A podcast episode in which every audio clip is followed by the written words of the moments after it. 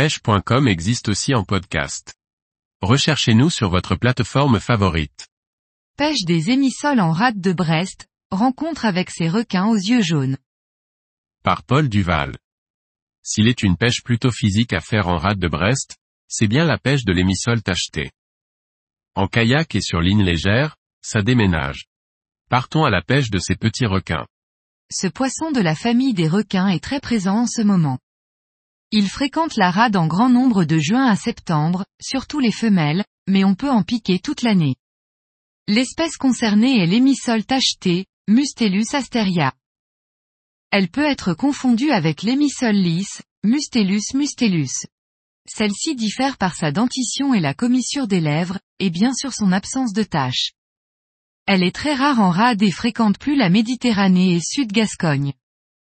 Ces poissons sont des mangeurs de crabes. Cela représente 90% de leur alimentation. C'est important de le savoir, car cela va déterminer la façon de les rechercher. Sa reproduction est vivipare à placentaire. Cela signifie que les embryons se développent dans des capsules au sein même de l'utérus de la femelle. Les portées vont de 6 à une trentaine d'individus. C'est une espèce quasi menacée en Europe et vulnérable en Méditerranée. Il existe une pêche commerciale dessus. Elle est vendue sous le nom de saumonette.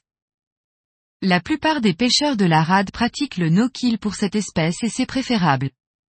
Il est donc important d'adapter ces montages pour les rendre les moins blessants possibles. Pour ce faire, j'utilise de gros hameçons Circle Hook, de taille 5 sur 0 de préférence. Le bas de ligne est en monofilament de 45 centièmes. Ils sont montés sur un montage coulissant qui reçoit la plombée.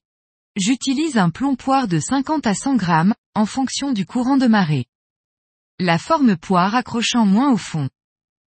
Personnellement, je pêche en dérive, je ne manque jamais en kayak, en bordure de roche, sur des fonds de vase. Je sélectionne aussi de gros crabes verts, la taille des crabes est aussi importante pour intéresser les plus jolis poissons.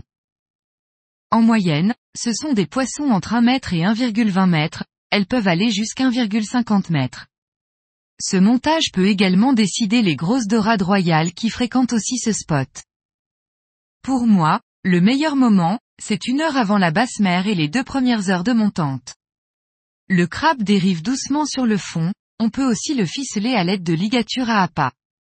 Je ferre pratiquement à la touche, cela permet de les piquer en bord de gueule. Toujours dans l'optique de la meilleure relâche possible. Bien sûr, j'en loupe quelques-unes, mais celles piquées repartent juste avec un petit piercing supplémentaire.